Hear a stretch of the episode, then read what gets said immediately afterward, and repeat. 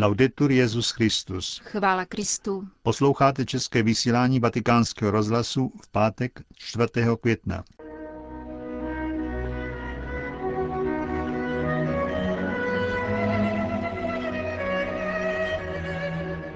V našem dnešním pořadu vám přinášíme zpravodajství z Vatikánu a promluvu otce Richarda Čemuse k nadcházející neděli. Od mikrofonu vás zdraví Jana Gruberová a Josef Koláček. Zprávy vatikánského rozhlasu. Vatikán. Možnost poznávat Boha v plné svobodě přispívá k formování vnitřně silných osobností, schopných budovat společnost, v níž střízlivost a pravé bratrství převáží nad lhostejností, egoismem, nad plítváním touhou po zisku a vytlačování některých na okraj.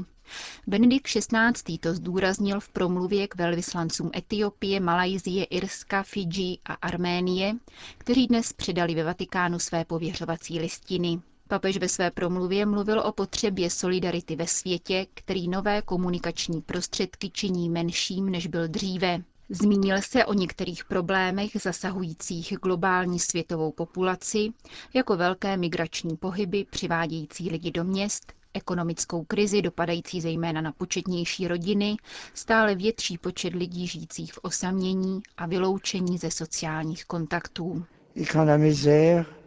Když bída koexistuje s příliš velkým bohatstvím, vzniká pocit nespravedlnosti, který se může stát zdrojem revolty. Proto mají jednotlivé státy bdít nad tím, aby sociální zákony nezvyšovaly nerovnosti a dovolovali každému žít důstojný život. Rozvoj, na který aspiruje každý národ, musí vždy brát v potaz člověka v jeho celistvosti a nikoli jen ukazatele ekonomického růstu. Zkušenost s mikrokredity a dalšími iniciativami posilujícími rovnost ukazuje, že smířit ekonomické cíle se sociálním řádem, demokracií a respektem k přírodě je možné. V závěru svatý otec upozornil na stále více se rozmáhající nový druh bídy, totiž na duchovní chudobu, která zatemňuje rozdíl mezi dobrem a zlem, stejně jako rozdíl mezi osobními zájmy a společným dobrem. Projevuje se snadným přilnutím k módním proudům a rezignací na nezbytnou kritickou reflexi. Zavádí zejména mladé do klamných rájů návyků, konzumismu a materialismu, které nejsou sto naplnit srdce člověka stvořeného pro věčnost. Největší chudobou je totiž nedostatek lásky řekl Benedikt XVI. v promluvě k novým velvyslancům a vyslovil podporu projektům na podporu rodin a vzdělání, které oživují duchovní dimenzi člověka, neboť lidská bytost se rozvíjí tehdy, když prospívá na duchu.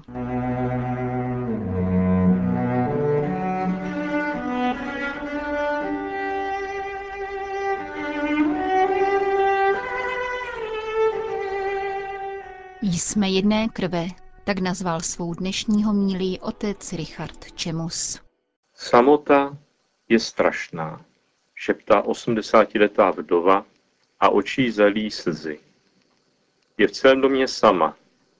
Jediný syn, který bydlí v bytě v přízemí, se rozvedl a sotva kdy je doma. Snacha s vnučkou se odstěhovali. A vnučka se na babičku přijde podívat, ale jen když potřebuje peníze. Nemoc hlodá na těle stařeny, která je již jako věchýtka. Podal se mi Eucharistii, pak dal požehnání, ale zjevně by si ještě ráda popovídala. Nebráním se. Náhodou mám zrovna čas a mluvit s tou stařenou ne docela baví. Mluví sice hlavně ona, ale to už patří k věci. Vypráví, co jsem od ní už slyšel a vím, co přijde. Po velkém oblouku vzpomínek plných hořkosti a těžkého osudu se pak vrátí opět do současnosti, aby zakončila smířlivou konstatací, že se život musí brát, jak jde, a ve všem, že se má vidět vůle Boží. Chovám k ní úctu a soucítím s ní. Přesto, či právě proto, už ani neposlouchám, co vypráví, ale naslouchám melodii slov a zabarvení hlasu, pozoruji její gesta. Víc, než co říká, nezajímá, kdo je A kdo bude? Nemyslím tím kariéru, která tuto ženu nad hrobem už asi sotva čeká. Snažím se jen pochopit to, co svatý Jan ve svém listu, četli jsme ho minulou neděli, píše těm, co uvěřili v Krista. Milovaní, už teď jsme boží děti, ale čím budeme, není ještě zřejmé. Víme však, že až on se ukáže, budeme mu podobní a proto ho budeme vidět tak, jak je. Záhadná slova. A přece vrhají světlo na životní příběh stařenky. Kristovým vzkříšením se nám dostalo tak velkého dědictví, že nám ho dárce nejen nemůže celé hned předat, ale nám to ani říct. Říká přeci, měl bych vám ještě mnoho jiného říci, ale teď byste to nemohli snést. Ale až přijde on, duch pravdy, uvede vás do celé pravdy. Jakkoliv popsat, co Bůh připravil proti toho milují, je naprosto nemožné, protože to je něco, co, jak říká svatý Pavel, lidské oko nevidělo, lidské ucho neslyšelo. Slova mohou být prázdná, pustá, bezobsažná, nevyrůstají-li z poznání božích tajemství vlastním životem. Svatý Jan proto zdůrazňuje, že mluví o tom, co viděl, co slyšel a čeho se dotýkal. Proto má slovo apoštolů sílu uzdravovat, odpouštět hříchy a proměňovat chléb a víno v tělo a krev Kristovi. Jejich slovo je svátostné, protože má účast na slově Kristově. Není účinnějšího slova než slovo Kristovo, protože on sám je boží vtělné slovo, o kterém list Židů může říct, že slovo boží je živé, mocné a ostřejší než jakýkoliv dvousečný meč. Proniká až na rozhraní duše a ducha, kostí a morku a rozsuzuje touhy i myšlenky srdce. V Českém středisku Velehrad v Londýně pracovala jako hospodyně otce Langa paní Emilie. Emily. Původem z Nového Bidžova žila od roku 1948 v Anglii a když jsem se s ní seznámil, byla už v letech a chodila o berlích. Vždy jsem se těšil na večerní mši svatou, kdy dělala lektorku. Nejméně půl hodiny předem už seděla v kapli a nacvičovala čtení. V Českém ochotnickém divadle v Londýně dělala nápovědu a tak věděla, že to není jen tak vzít do ruky text a začít číst.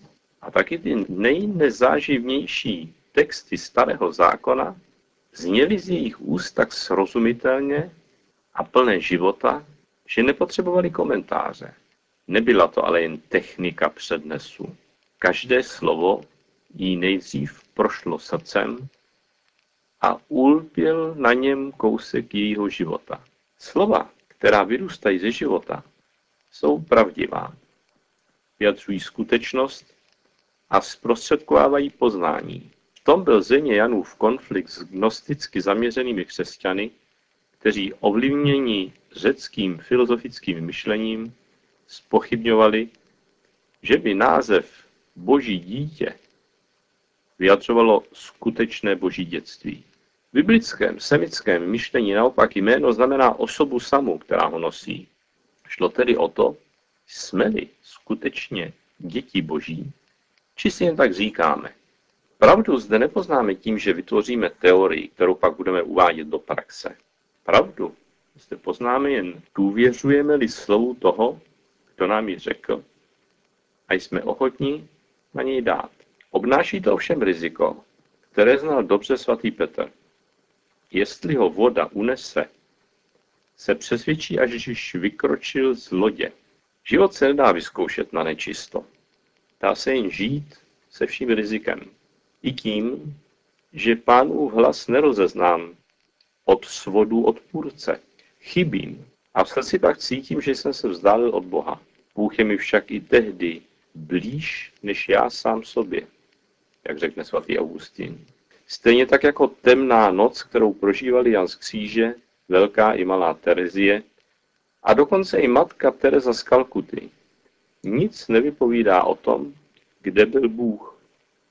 Skrývá-li se Bůh duši, pak možná právě proto, že nám je už tak blízko, že bychom oslepli, kdyby se nám v plném jasu zjevil. I Šavel, jak známo, oslepl. Jako by se díval bez temného sklíčka do slunce. Ale pán z nás nechce udělat slepecký spolek. To bude asi důvod, proč se jeho sláva zjevuje ve světě tak pomalu a mlhavě a možná je to i důvod, proč existují vůbec dějiny a proč Bůh stvořil čas. A tak nezbývá, než žít a konat dobro. Kuse je naše poznání a získáváme ji v potu tváře. Nestačí být osvícen, jak si to v janovské komunitě někteří namlouvali a druhé nechali pracovat. Proto svatý Jan píše toto napomenutí. Děti, nemilujme se jen slovem a jazykem, ale činem doopravdy. Podle toho poznáme, že jsme z pravdy a to upokojí před ním naše srdce, když by nám něco vyčítalo. Neboť Bůh ví všechno dokonaleji a lépe než naše srdce. Milovaní, jestliže nás srdce neobvinuje, máme svobodný přístup k Bohu a dostaneme od něho všechno, zač prosíme. Už nejste cizinci a přistěhovalci, ale spoluobčané ostatních křesťanů a členové boží rodiny. Napíše v tomto smyslu svatý Pavel Efezanům. Jste jako budova, jejími základy jsou apoštolové a kazatelé, mluvící pod vlivem vnuknutí, a Kristus Ježíš je nárožní kvádr. V něm je celá stavba spojena a vyrůstá ve svatý chrám v Pánu. V něm i vy jste budování způsobením ducha v boží příbytek. Jsme-li rodina, pak nás spojí pokrevní pouta. Máme jednu krev, i když ne vždycky stejnou krevní skupinu. Svatý Petr Chryzolog, biskup, doslova vybízí. Slyš pána, co žádá. Pohleďte na mě a uvidíte své tělo, své údy, své útroby, své kosti, svou krev. Když už se bojíte toho, co je boží, proč nemilujete aspoň to, co je vaše? A jeruzalemská katecheze pro nově pokřtěné stvrzuje, neboť ve způsobě chleba dostáváš tělo a ve způsobě vína dostáváš krev. A tak, když přijmeš Kristovo tělo a jeho krev, budeš s ním mít společné tělo a společnou krev, tak se v skutku stáváme nositeli Krista, protože jeho tělo a krev pronikly celé naše tělo a podle svatého Petra se stáváme účastnými boží přirozenosti. Tolik jeruzalemská katecheze. Není to grandiozní zůstávat v Bohu a my v něm? V Ježíši Kristu se toto všechno stalo skutečností, která se však postupně musí ještě projevit. Tento úkol svěřil Bůh nám a nabízí nám i ten nejúčinnější nástroj, kříž. Svatý Efrem Syrský doslova zpívá Sláva tobě, Kriste, neboť ty postavil svůj kříž jako most nad smrtí aby po něm přecházely duše z krajiny smrti do krajiny života. Sláva tobě, Kriste, neboť ty přijal tělo smrtelného člověka a učinil z něho pramen života pro všechny smrtelníky. Osud oné stařenky není tristní, je znamením povolání k účasti na proměně lidstva v boží rodinu. Slyšeli jste promluvu otce Richarda Čemuse k páté neděli velikonoční. Končíme české vysílání vatikánského rozhlasu. Chvála Kristu. Laudetur Jezus Christus.